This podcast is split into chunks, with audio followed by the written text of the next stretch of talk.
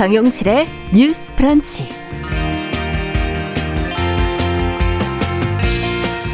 안녕하십니까 정용실입니다. 5인 미상 미만의 사업장이 이 노동자들의 안전과 인권의 사각지대로 꼽히고 있는데요. 내년에 시행될 중대재해처벌법 적용 대상에서 제외된 데다 또 직장 내 괴롭힘이 발생이 되더라도 이 근로기준법상의 조치를 받을 수가 없다고 하지요. 자, 영세한 사업장을 보호할 필요성은 있지만 그곳에서 일하는 사람들의 또 기본적인 인권은 지켜져야 한다는 지적이 나오고 있습니다. 자, 구체적으로 어떤 문제가 벌어지고 있는지 오늘 좀 이야기 나눠보겠습니다. 네, 최근에 에너지 가격이 급등하면서 천연가스를 수입해 쓰는 유럽이 곤란한 상황에 처했다고 하죠. 최대 천연가스 수출국인 러시아와의 사이가 좋지 않기 때문인데요. 유럽이 에너지 문제를 계기로 러시아와의 관계 개선에 나서게 될 것인지 외신 보도를 통해서 자세한 내용 살펴보겠습니다. 10월 12일 화요일 정용실의 뉴스 브런치 문을 엽니다.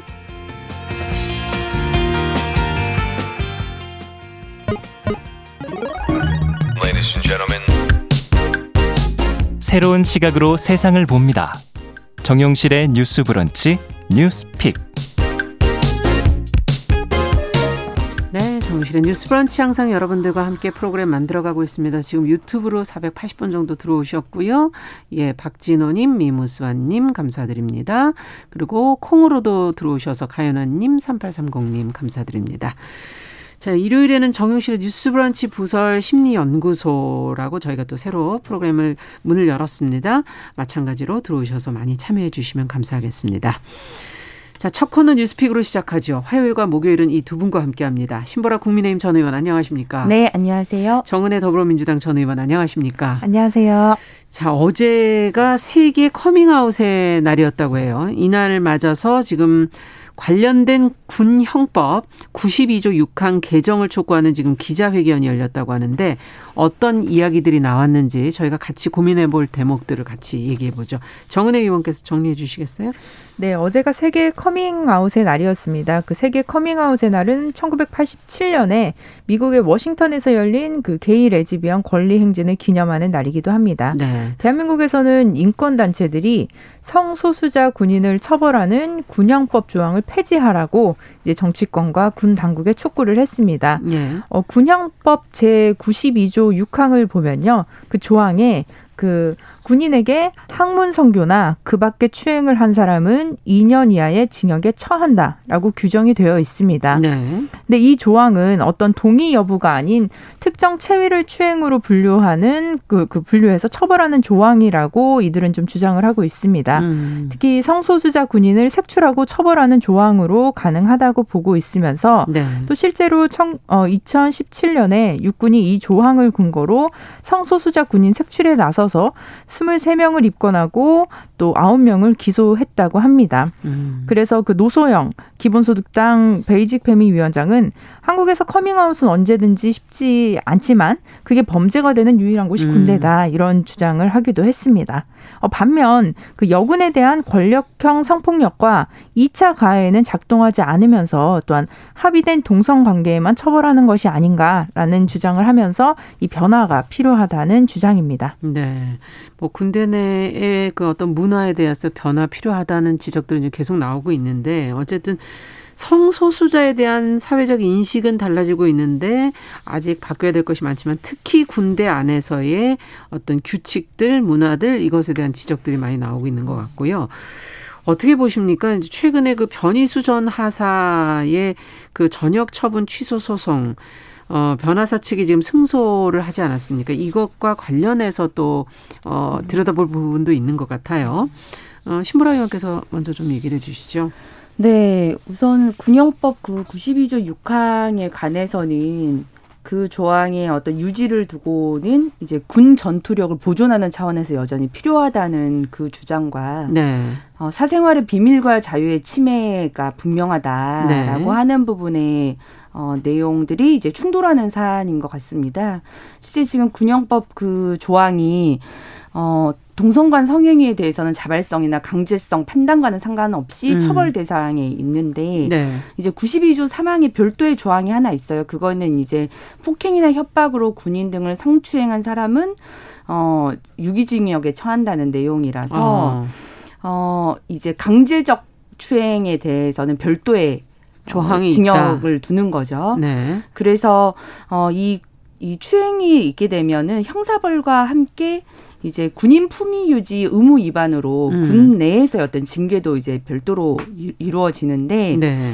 다, 다만 이제 군내 이성 간 성행위도 징계 사유 예. 어. 근데 이제 그 이 경우에는 이성 간 성행위는 어, 징계 사유이지만 품위 유지 위반으로 징계 사유지만 네. 군 형법에 의한 형사 벌은 지지 않는 게 있습니다. 어. 네, 그래서 그러니까 이성간 행위는 어 형법 규제가 아닌데 예. 이제 동성간만 어, 형법 네, 규제다. 네, 형법에 그런 그런 게 어. 제재가 있는 거죠. 음.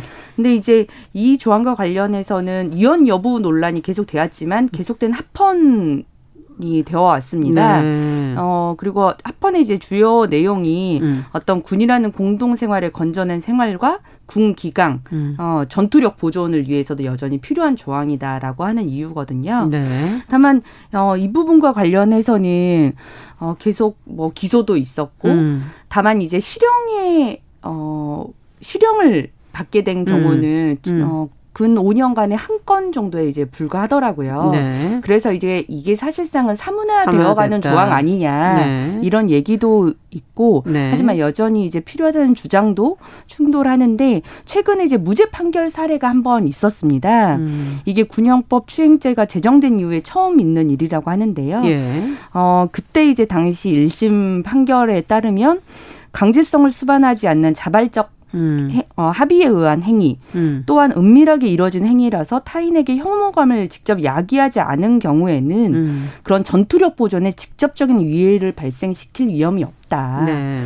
따라서 어 징역형 처벌은 과잉 금지 원칙에 반한다. 음. 예, 이런 어 부분에 따른 무죄 판결을 받았다고 하더라고요. 예. 어, 그래서 저는 봤을 때 이러한 이제 새로운 판례가 실제 이제 넓게 적용될지를 음. 좀 지켜봐야 할 것 같고, 음. 다만 그때 2017년대 뭐 색출해가지고 네. 실제 조사를 했다고 하는데, 네. 그 부분에 있어서는 인권 침해적 요소는 분명히 있는 것 같습니다. 음. 왜냐하면 그 조사를 할 당시에 뭐 함정 수사까지 동원해 가지고 음. 했다고 하더라고요. 말하자면 어. 무, 그런 어, 동성애자들이 자주 이용하는 채팅 앱을 활용해서 그 사람한테 어. 그 행위를 할 건지를 예. 간접적으로 이렇게 물어서 그런 방식으로 색출하는 함정 수사까지 음. 동원했다고 하니까 예. 그분에 대한 인권 침해적 요소는 분명히 있고 예. 저는 이제 그런 측면에서 전체적으로 지금 최근에 이제 국내 성폭력 과 관련해서도 그렇죠. 군이 적절하게 대응도 하지 않고 사실상 주의 책임에 있던 사람들까지도 전, 전혀 입건하지 않으면서 음. 논란의 도마 위에 올랐는데 어, 또 이런 국내 경직적이고 폐쇄적인 병영 문화 개, 개선 음. 이런 게 굉장히 중요할 것 같고 뭐 격려라는 방식이나 회유 협박 폭력 예. 이런 방식의 반인권적 처우부터 예. 함께 개선해 가면서 이 문제에 음. 대해서도 좀 다가갈 필요가 있겠다라는 음. 생각이 듭니다. 네. 어떻게 보십니까, 정은혜 의원께서는? 네, 음. 먼저 그 92조 6항이 왜 이렇게 어, 신설이 되었는가를 제가 좀 역사적으로 살펴봤습니다. 네. 그래서 우리나라는 그 어, 동성애에 대한 처벌이 없던 시절이었는데 과거에 이 법안은 그 영국과 미국의 그 군형법을 좀 기초로 한 법안으로 네. 보여집니다. 네. 특히 영국 같은 경우는 한 50년 전에 그 동성애 처벌법이 있었고 예. 그 법을 이제 기준으로 이제 군대 내에 이런 성행위에 대한 규정이 있었던 것으로 보여집니다. 음. 하지만 지금 영국 또 폐지가 된 법안이고 미국 또한 폐지가 되어 있는 법안인데요. 네. 우리나라는 이제 미군정이 들어오면서 이 군형법을 만드는 과정에서 그 당시에 음. 사용하던 법안들이 들어왔던 것으로 보여집니다. 음. 근데 제 개인적인 생각으로는 이제 군대 내의 성행위라고 하는 것은 이성이나 동성이나 이제 같은 기준이 있어야 하는 것이 아닌가라는 생각이 듭니다. 그렇죠. 이게 지금 이 법안 자체가 어떻게 보면 그 동성애자들을 타겟으로 음. 어떤 형법적인 그 처벌을 받게 되는 그런 규정이 되는 것인데 실제로 군대 내에 많은 여성분들이 음. 이제 뭐 일상적인 뭐 성희롱이라든지 성차별을 겪고 있는데 네. 이 부분에 대해서 사실 지금 신고도 제대로 받지 못하는 상황이고 음. 그런 예방이나 그 그다음에 그런 어 성범죄에 관한 처벌도 굉장히 잘 되어 있지 않습니다. 그래서 예. 이것은 저는 뭐 남성이냐 여성이냐 여성이냐 남성이냐 뭐 이런 차이를 음. 떠나서 군대 내에서 일어나고 있는 모든 성범죄에 대해서 동일한 규칙을 가지고 음. 규정을 가지고 처벌을 해야 하는 것인데 이 부분에 있어서는 군대는 굉장히 좀 은폐하기 바쁘고 음. 그리고 실제로 극단적인 선택을 하신 그 최근에 그런 피해자 분들도 많이 네. 계십니다. 그래서 그렇죠. 그런 분들의 처우를 개선하고 이런 방향으로 나아가야 할 것이고 저는 이 조항은 미국도 지금 93년에 폐지가 되었다고 해요. 그래서 네. 대한민국도 이 조항 자체는 폐지하되 뭐 보안책으로서 군대 내의 성범죄나 뭐 성폭행 음. 뭐 성희롱에 관한 그런 규정들을 조금 더 철저하게 신설하고 음. 그리고 나서 그 이후에 그 일어나는 일들에 대한 어, 또 예방 대책 이런 음. 것들도 함께 어, 만들어 나가야 하는 것이 아닌가라고 생각합니다. 네, 어쨌든 이성과 동성에게 좀 동일한 기준이 적용돼야 되는 거 아니냐라는 지적과 더불어서 좀 더 엄격한 그런 어, 처벌이나 기준들이 마련돼야 되지 않겠나 하는 지적을 해주셨거든요. 좀 더 덧붙여 주신다면 신보라 의원께서는 어, 예. 어쨌든 미국도 이제 관련법을 폐지한 이후로도 예. 이제 뭐 성소수자의 군복무까지 그렇죠. 이제 이루어지는데 근 20년 정도가 네. 이제 걸렸더라고요. 음. 그런 측면에서 어, 아무래도 사회적 합의랄지 음. 이런 것들도 여전히 좀 필요한 사안이다. 그걸 바탕으로 한 변화가 필요하고 네. 최근에 이제 DP 영화 아니 드라마 DP가 네네네. 큰 관심을 끌었는데 음. 결국 그것도 국내의 어떤 폐쇄적이고 그렇죠. 그런 은폐하는 문화에 대한 심각성을 또 전달했기 때문에 음. 관심을 끌었 거든요. 네. 이런 부분에 대한 변화가 필요하다. 본, 네, 근본적으로 필요할 것 같습니다. 네. 음, 뭐 군대 내 문화의 어떤 근본적 변화까지도 지적을 해주셨습니다.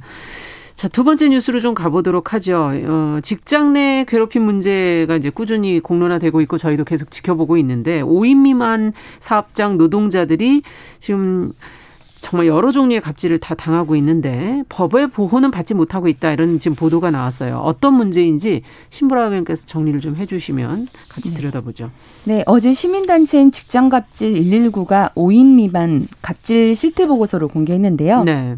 음, 이 직장갑질 119로 접수된 5인 미만 사업장 근로자의 제보 71건을 분석해서 내놓은 결과입니다. 네. 제보 사례를 유형화하면 직장 내 괴롭힘이 43.7%로 가장 많았고요. 예. 임금이 42.3%, 징계 해고 35.2%로 나타났습니다. 예.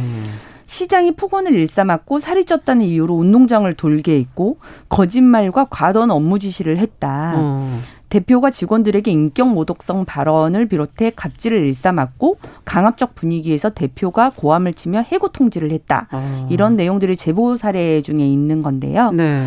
이런 직장 내 괴롭힘을 금지하는 근로기준법은 어, 이 법의 적용 범위를 상시 다섯 명 이상 근로자를 사용하는 사업장으로 규정을 하고 있고 예. 따라서 5인 미만 사업장 근로자들은 직장 내 괴롭힘으로 노동부에 진정을 넣어도 구제를 받지 못합니다. 음. 5인 미만 사업자는 어, 사업장 근로자는 약 370만 명, 음. 전체 근로자의 4분의 1 정도 수준인데요. 네. 경영상의 이유로 휴업을 하는 경우 평균 임금의 70%를 지급해야 된다는 규정, 음. 공휴일, 대체휴일 등을 유급휴일로 보장해야 한다는 규정도 이런 5인 미만 사업장에는 적용이 되지 않습니다. 네. 그래서 이러한 근로기준법 적용 배제가 세계적 추세에 반하는 반인권법이라는 지적이 음. 나오고 있습니다.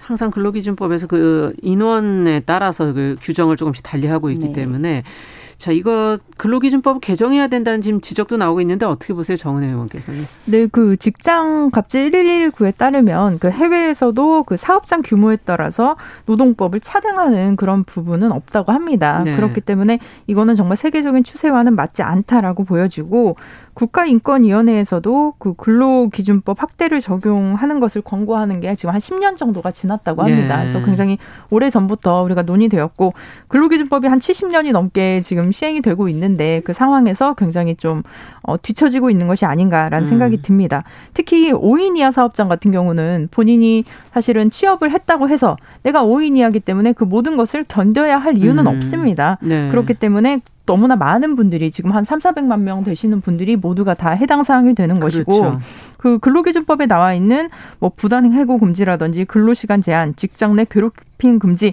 이 모든 것들이 해당 사항이 없기 때문에 실례로 괴롭힘을 당한다고 하더라도 내가 어디 하소연할 곳이 없는 거죠. 음. 그래서 이것은 저는 당장 시행해야 되는 법안인데 왜 안 되고 있느냐라고 살펴봤더니 예. 무관심인 것 같습니다. 지금 보니까 무관심이다. 네, 여야 할 것 없이 그 관련된 법안을 이제 의원들이 다 발의를 했더라고요. 그래서 네. 어 국민의힘에서도 그 최승재 의원이 이제 오히려 사업주를 좀 지원하자. 오히려 이런 어, 음. 어 적용이 됐을 때 사업주가 곤란할 수 있다라는 사업주의 측면에서 저, 어, 접근을 하기도 했고 또 김은미 정의당 의원 같은 경우는 근로 기준법을 전면적으로 적용하자라고 했고 음. 이수진 더불어민주당 의원 같은 경우는 비용 소요 조항을 좀 최소화하면서 적용하자. 음. 그래서 지금 어느 당도 사실 반대하는 당이 없습니다. 그러면 뭐, 일사 천리로 될 듯도 한데요. 예, 다양한 네. 방식으로 이제 산성을 하고 있는데 오히려 저는 국회의 그 무관심이 더큰 어, 음. 어, 방해 요인이 아닌가. 사실 어, 어떻게 보면 무관심이 더 무서울 때도 있거든요. 제일 중요한 거죠. 제일 큰 문제죠, 네. 사실은. 그래서 네. 오히려 지금 코로나로 인해서 음. 5인 미만의 사업장에 다니시는 분들은 더 피해가 큽니다. 뭐 매출이 적다는 이유로 좀 그런 경우들도 있는데 어, 이 부분에 대해서는 좀 국회가 신속하게 나서면 뭐 반대하는 의원도 없고요. 음. 어, 당장 저는 통과시 킬수 있는 법안이라고 봅니다. 네. 근로자의 한 4분의 1 정도 여기 해당된다 보니까 그 수치도 적지가 네. 않고 근로 환경도 열악한데 이런 심리적인 괴롭힘까지 정신적 괴롭힘까지 있다면 더 힘들지 않을까 하는 생각도 들고 어떻게 보세요? 어, 제가 환노위에 있, 어, 네. 어, 이제 있으면서 느끼는 부분들은 음. 실은 이제 근로기준법이 음. 헌법위원회는 헌법에 정한 근로의 권리를 그렇죠. 이제 법으로 이제 구체화한 것이고 네. 근로기준법 어,에 따르면 근로기준법 3조에 이게 있어요. 예. 이 법에서 정하는 근로 조건은 최저 기준이다. 최저 그러니까 기준이다. 최저 기준의 그, 렇죠 근로 조건을 음. 이제 기준화한 겁니다. 음. 근데 실제 지금 지금의 근로기준법을 보면 온갖 이제 근로의 어떤 권리, 그다음에 음. 근로의 어떤 복지 이런 내용들을 어 실은 꽤 높은 수준으로 음. 많이 이제 법에 어 조항화 해 놨어요. 실은 네. 어 이제 공휴일의 유급휴일 보장도 이제 어 그건 반드시 필요하다는 어떤 동의가 있었기 때문에 법에 음. 집어 넣었겠지만 넣었지만 음. 실은 어 유급을 진짜 보장할 수 있는 정도의 사업장은 네. 어, 좀 차이가 나지 않을까 다 이런 생각이 있는 거죠. 그래서 그 적용도 300인 이상 사업장은 다음에 바로 즉시 시행, 300인 미만 사업장은 예. 2년 후 시행, 뭐 30인 미만 사업장은 음. 3년 뒤 시행 이런 식으로 정했거든요. 그렇죠. 지금 그러다 보니까 처벌법도 마찬가지고요. 네, 맞습니다. 예. 그러다 보니까 어, 근로기준법이 최소한의 보장 권리가 아니라 음. 최대 보장법을 만들어서 사실상 지킬 수도 없는 사업장을 무법첨지로 만들거나 음. 공공 공공부문만 다 지킬 수 있게 해서 음. 진짜 공무원만 좋은 법이 됐다라고 음. 하는 그런 지적도 있습니다. 네. 그래서 실제 이 5인 미만 사업장 관련 해서는 근로기준법의 적용 배제가 엄청 많거든요. 아. 그래서 늘 이것과 관련해서 위헌 소송이 제기가 됐는데 네.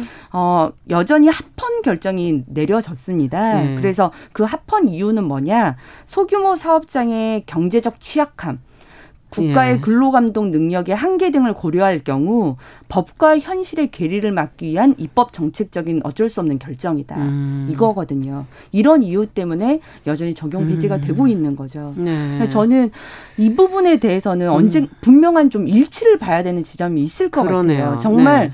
모든 근로자의 권리를 보장하는 게 음. 근로기준법인데 26%의 어, 종사자들은 이 법에 해당이 안 되고. 어, 전혀 해당을 받지 못하는 음. 이 문제는 어, 분명 그 근로의 권리, 인간의 음. 존엄성을 통한 그 헌법의 보장의 원칙에서도 좀 위배되는 부, 분들이 있거든요. 네. 그래서 늘상 이제 환노위 안에서는 근로기준법을 좀 이원화할 필요가 있다. 아. 음, 그 이원화라는 것은 뭐 말하자면 네. 실은 뭐 지금 직무 형태나 음. 뭐 이런 것에 따라서도 음. 굉장히 그 근로의 형태가 다양한데 네. 하나의 근로기준법 70년 어 전에, 전에 만들어난 음. 제조업 중심의 근로기준법은 음. 이제 좀 그러네. 유효하지 못하지 않느냐 이런 개정의 필요성이 있기 때문에 음. 그런 문제와 함께 같이 결부돼서 개선을 할 필요성이 있을 것 같습니다. 네.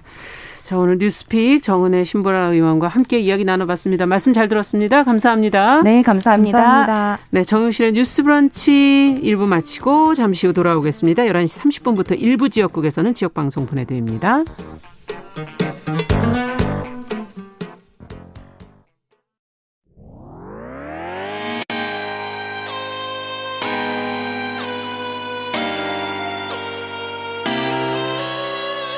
어떤 사람들은 삼루에서 태어났으면서 자신이 삼루타를 친 것처럼 생각하며 살아간다라는 말이 음. 있어요.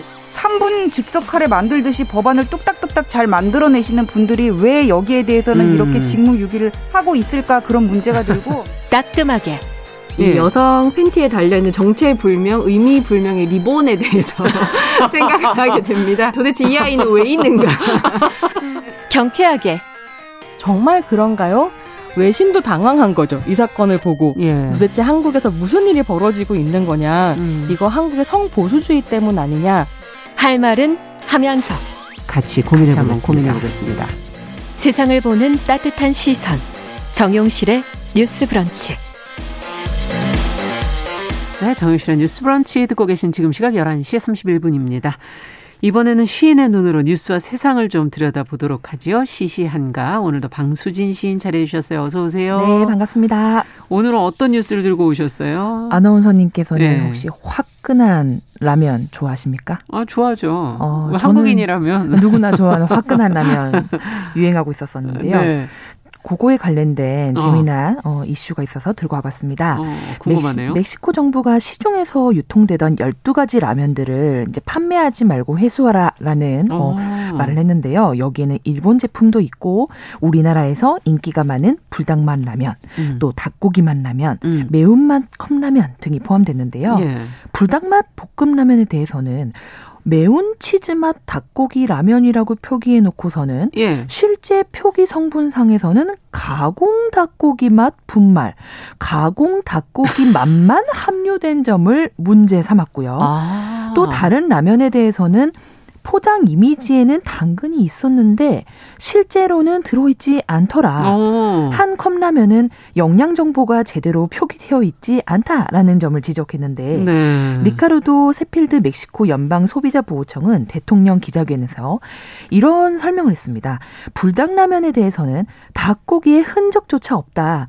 닭고기에 입을 맞춘 것보다도 닭고기 함유량이 적다. 이게 대통령 기자회견에서까지 나왔다고요? 네. 기만 광고다. 이렇게 말했다고 하는데요. 아. 그래서 대형 유통업체들이 해동, 해당 제품을 진열대에서 현재는 치운 상태고 음. 우리 기업들도 아 표기를 개선해야겠다라는 등의 절차를 거쳐서 판매를 재개하는 방안을 협의 중이라고 합니다. 네, 우리는 사실은 이게 불당 불닭 소스가 들어간 그 매운맛이 들어간 라면이다 이런 것으로 저희는 자체 자체 해석을 하고 있는데 가만히 보니까 그러네요. 불닭 맛 라면에 닭은 정말 정말 들어간 없죠. 적이 없네요. 네. 진짜. 입을 맞추기조차 않았던 그 네. 표현도 너무 재밌네요. 네. 예. 야 어떻게 생각하세요? 이거 보시면서 뭐 저는 사실상 올 것이 왔다. 아, 올 것이 저는 왔다. 이렇게 봅니다. 네. 왜냐하면 시중에서 판매되는 다양한 공산품들에 대해서 전 평소에 관심이 많은데 음. 뭐 편의점이나 슈퍼에 들러서 어, 새로운 제품이 뭐가 나왔나 예. 아니면 이 제품은 또 제대로 나왔나 아. 이런 것들을 좀 평가를 하는 편인데요. 예. 저 역시도 포장지에 이제 기대를 했다가 내용물을 보고 실망한 적이 한두 번이 아, 아니고 그거는 그쵸. 그리고 뭐 물론 기업 입장에서는 마케팅 측면에서 어쩔 수 없이 좀 자극적인 문구를 음. 어, 사용하고 하는 것이 불가피하겠지만 소비자 입장에서 본다면 뭐 그들의 말만 믿고 구매했다가 음. 돈만 날렸다. 아, 그래서 뭐 그럴 이- 수도 있어요. 그런 마음을 피할 수 없기 때문이죠. 예. 그런데 저 한국에서는 지금까지 버젓이 이런 제품들이 어떤 무리 없이 팔리고 있었는데 네. 정작 외국에서 외면당하는 모습을 보며 아. 이게 단순한 문화 차이다. 혹은 야 그렇게 생각하는 사람들이 좀 유별나지 않냐라고 어. 말을 하기 전에 이런 부분을 좀 저희는 생각해봤으면 좋겠어요. 우리가 너무 안 따지고 네, 우리가 너무 예. 그냥 잊고 지냈던 뭔가 되게 당연하다고 음. 느꼈었던 건데 사실은 그렇지 않은 것이 있겠구나. 왜 우리는 못 말했던 걸 외국 사람들은 아. 말하는 걸까? 요런 지금 우리가 뭔가를 대단히 놓치고 있다라는 메시지를 주는 이슈가 아니었나 한번 싶어요. 생각을 해봐야 된다. 네. 지- 사- 뭐 사실 생각해보니까 너무 많은 것 같아요. 라면의 대부분의 사진은 그 사진과 전혀 다르잖아요. 그럼요. 우리가 그거를 첨가로 넣어야 되잖아요. 맞습니다. 사진과 똑같이 하려면 네, 그 넣어야 안에 되잖아요. 파, 양파 다 네, 저희가 거 넣어야 다 되고. 넣어야 되는 네. 네. 갑자기 무슨 맛이라고 적혀 있는데 그 재료는 근거는 들어가 있지도 않은 야, 이런 거와 관련돼서 시, 방수진 시인의 경험도 있으십니까? 네, 저는 많습니다. 뭐, 음. 우리 주변에도 굉장히 많고요. 가장 가까운 사례로 음. 일전에 그 바나나 맛을 내는 아. 우유가 굉장히 유명했지 않았습니까? 네. 우리는 그 제품을 바나나 우유라고 당연히 먹고 있었는데 그렇죠, 그렇죠. 한때 아 진짜 바나나를 넣고 갈아서 만든 우유는 그렇게 노랗지 않고 사실은 흰색이야 라고 하는 마케팅 문구를 내세우며 한 경쟁 업체가 딱 이의 제기를 한 적이 있었죠. 그때 저희도 아 이 노란색이 아닐 수도 있겠구나. 그랬구나. 우리도 바나나가 껍질이 노랗다 보니까 당연히 속도 노랄 거라고 생각했지만 네. 실제로 안에 노랗잖아요. 굉장히 하얗잖아요.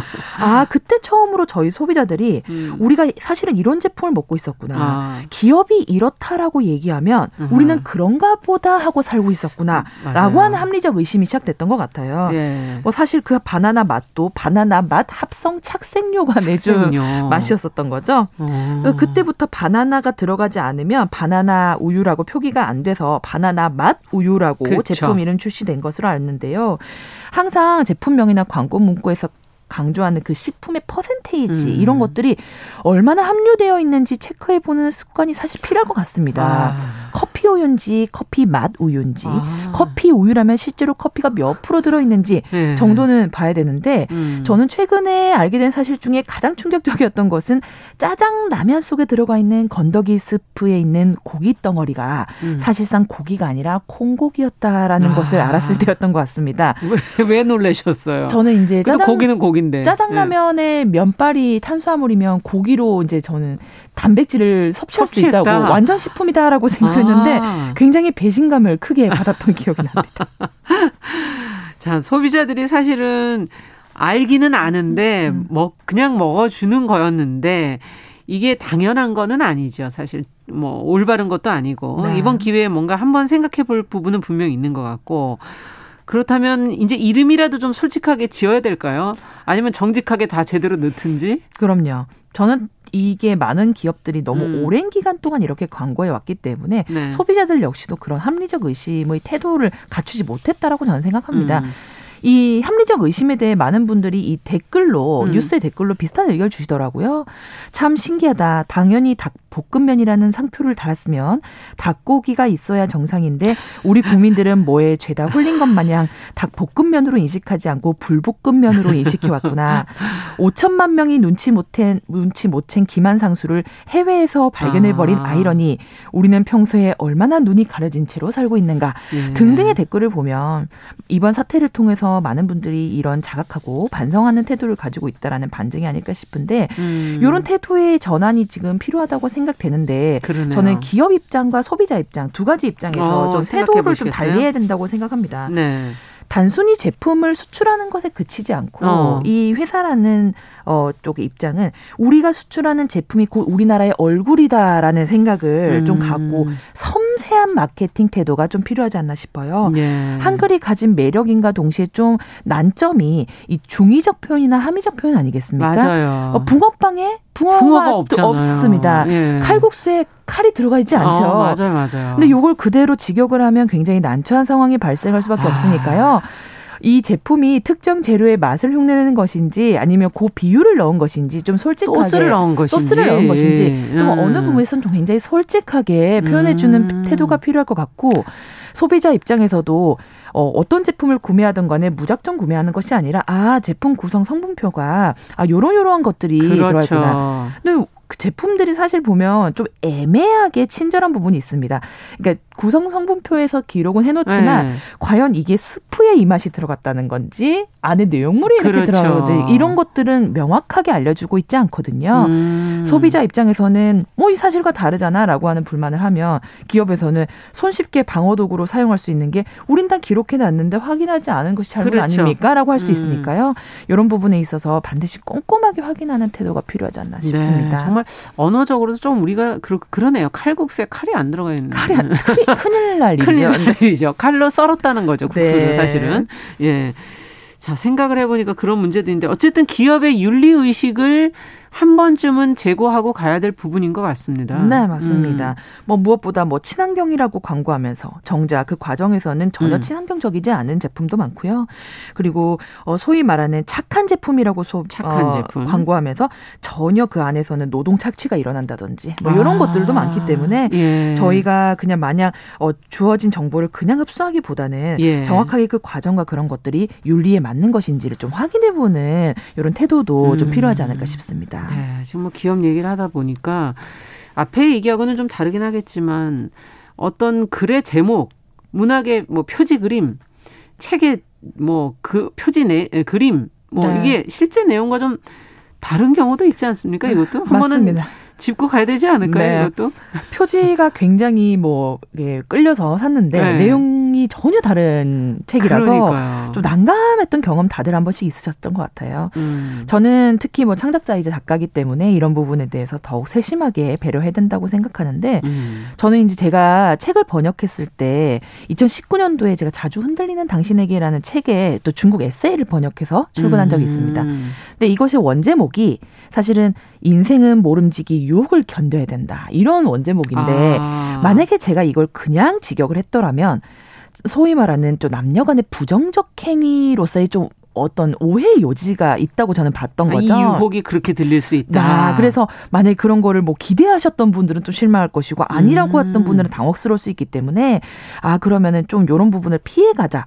사실은 인생을 살면서 겪는 가, 다양한 고민에 대한 이야기였기 때문에 아, 요런 그 유혹이 그런 거예요. 그런 유혹이 우리 아. 삶에서의 부딪히는 고난과 이런 것들이었기 때문에 혼선을 피하자라고 해서 제가 제안을 했던 거거든요. 아. 그러다 보니까 일러스트도 나중에는 이제 서로가 어깨를 기대는 일러스트로 이제 책정이 된 음. 거예요. 아니었다면 조금 어 이번 불닭 사태처럼 좀 원제목 그대로 그러네요. 번역이 됐다면 좀 아찔한 일이 발생했을 수도 있겠다는 생각이 듭니다. 네, 야 이런 것들도 꽤 있겠어요. 번역하는 과정에서도 네. 문화의 차이가 있고 인식의 차이가 있고 그렇다면 여기에 어떤 시를 오늘은 같이 읽어볼까요? 네.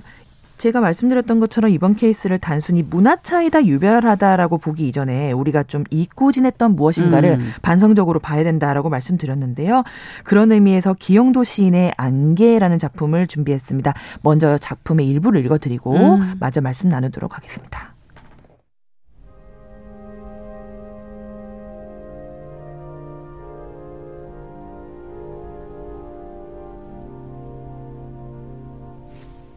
기영도 안개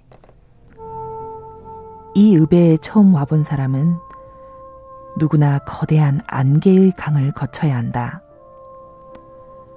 앞서간 일행들의 천천히 지워질 때까지 쓸쓸한 가축들처럼 그들은 그 긴 방죽 위에 서 있어야 한다. 문득 저 홀로 안개의 빈 구멍 속에 갇혀 있음을 느끼고 경악할 때까지.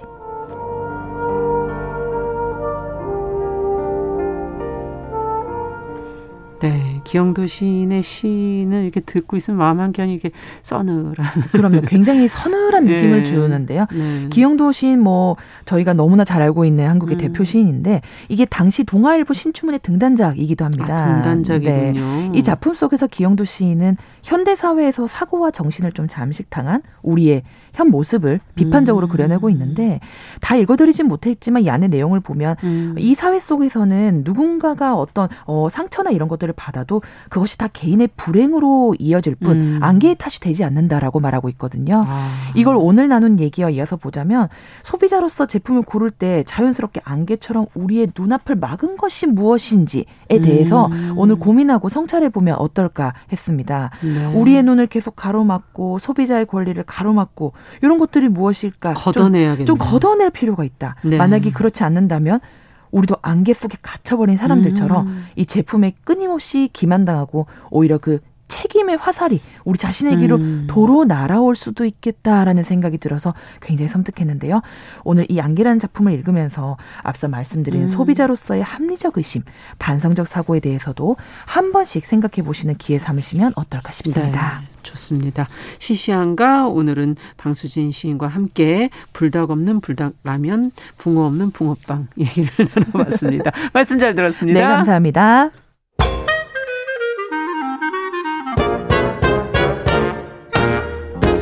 모두가 행복한 미래 정용실의 뉴스 브런치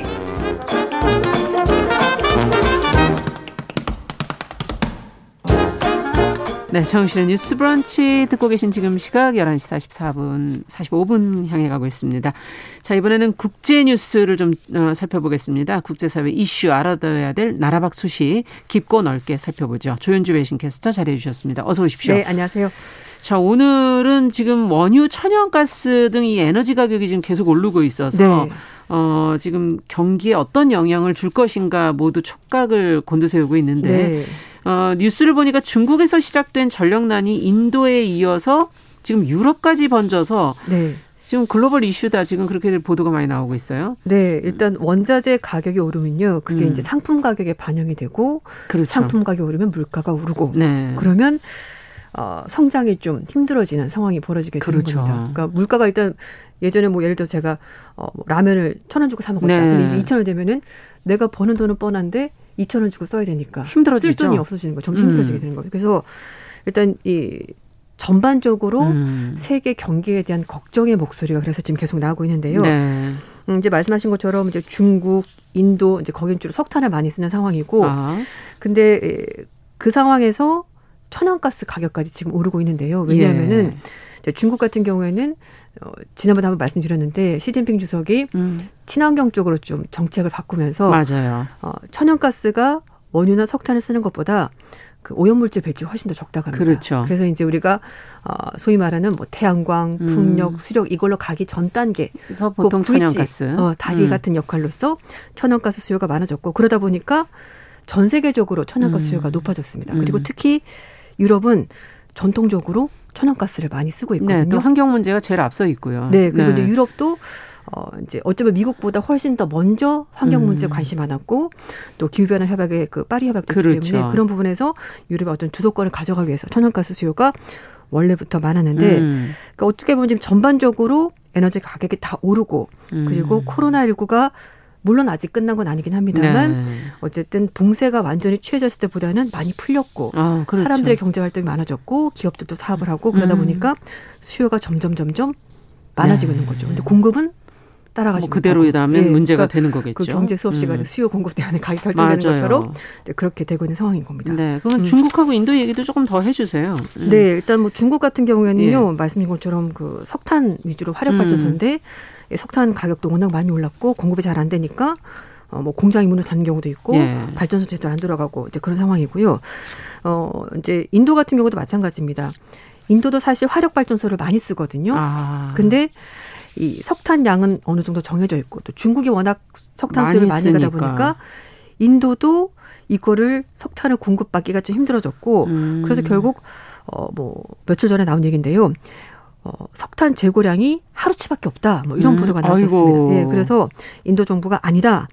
거의 한 한 달치 정도, 24일치 정도 4,300만 톤 있다라면서 관련 뉴스를 부인했습니다. 그래도 어쨌든 적은 네, 거네요. 그렇습니다. 근데 네. 인도도 마찬가지인데요. 인도는 사실 변이 바이러스가 유행하면서 굉장히 걱정을 많이 했었는데 음. 이게 또 약간 잠잠해졌고 확진자도 줄면서 사람들이 일상생활 돌아갔고요.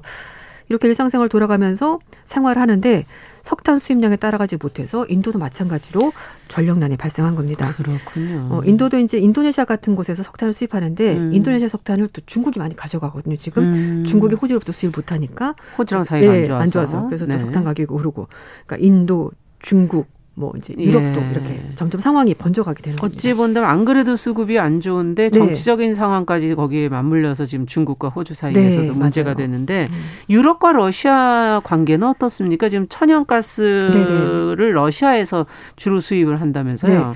이제 우리는 LNG 그래가지고 액화천연가스 이렇게 네. 가스를 액체 상태로 만드는 거죠. 그래서 이제 배로 이렇게 큰 네, 배로 보내는. 실어서 음. 가지고 오는데 유럽은 러시아와 대륙으로 연결이 돼 있잖아요. 아. 그래서 러시아가 세계에서 천연가스를 가장 많이 가지고 있는 나라입니다. 예. 많아요. 그래서 유럽은 예전부터 아. 러시아에서 파이프라인을 통해서 여러 개가 굉장히 좀 많거든요. 편리하네요. 그럼 어찌 네, 본다면. 그래서 음. 그러면 이렇게 수급이 원활하지 못하면 LNG선, 그 벌크선 걸 이용해서 음. 수입을 하면 되잖아, 다른 나라에서. 근데 그렇죠.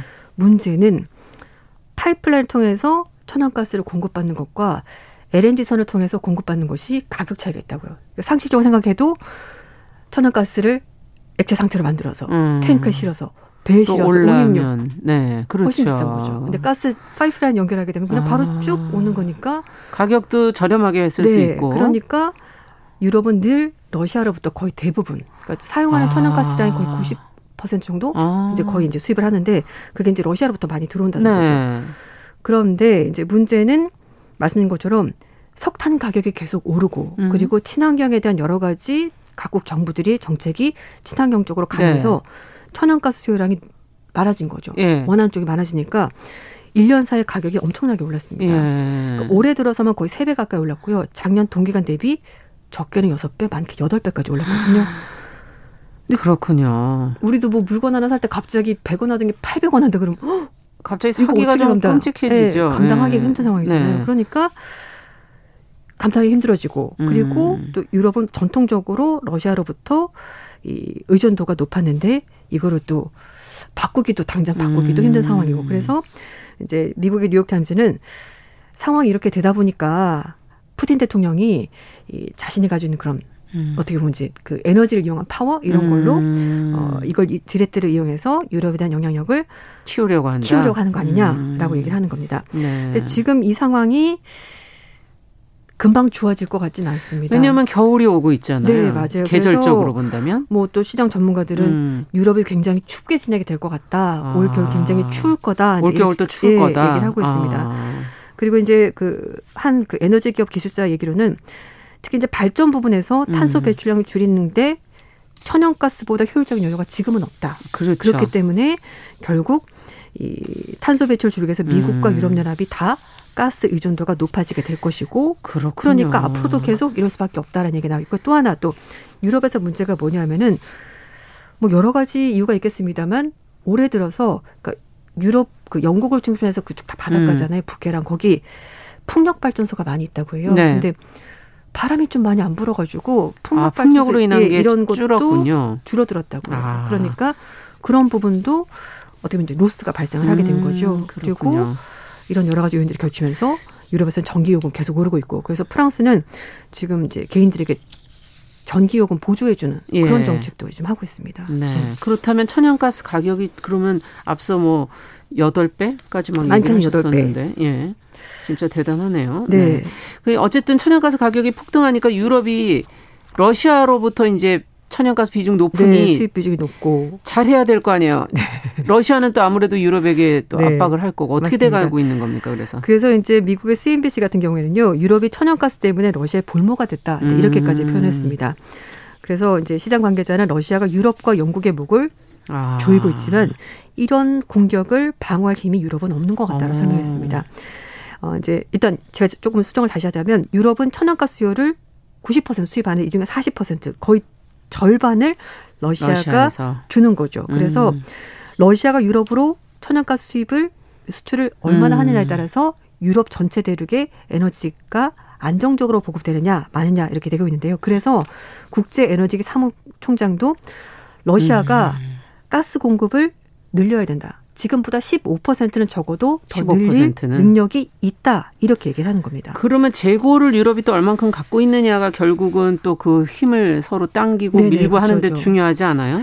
근데 이제 코로나 사태가 예상보다 좀 길어졌고요. 예. 그러다 보니까 재고를 많이 가지고 있지 않은 상황입니다. 음. 그래서 어, 가스를 가장 많이 소비하는 겨울 앞두고 재고량이 10년 만에 최저치까지 떨어진 상황이라고 해요. 유럽이. 그렇군요. 거기에다가 또 러시아 측 얘기는 이런 게 있습니다. 네. 러시아의 국영회사인 가스프롬이 주로 이제 천연가스를 많이 공급을 예. 하는데요. 이 회사 관계자는 뭐 유럽만 춥냐? 러시아도 춥다. 아. 그러니까 전반적으로 러시아도 일단 가스를 공급해야 되기 때문에 러시아 국내 상황을 고려해서 무작정 수출할 수는 없다. 아, 이렇게 자기네 이제 선- 것도 예, 비축해야 그어야 되는 된다. 예.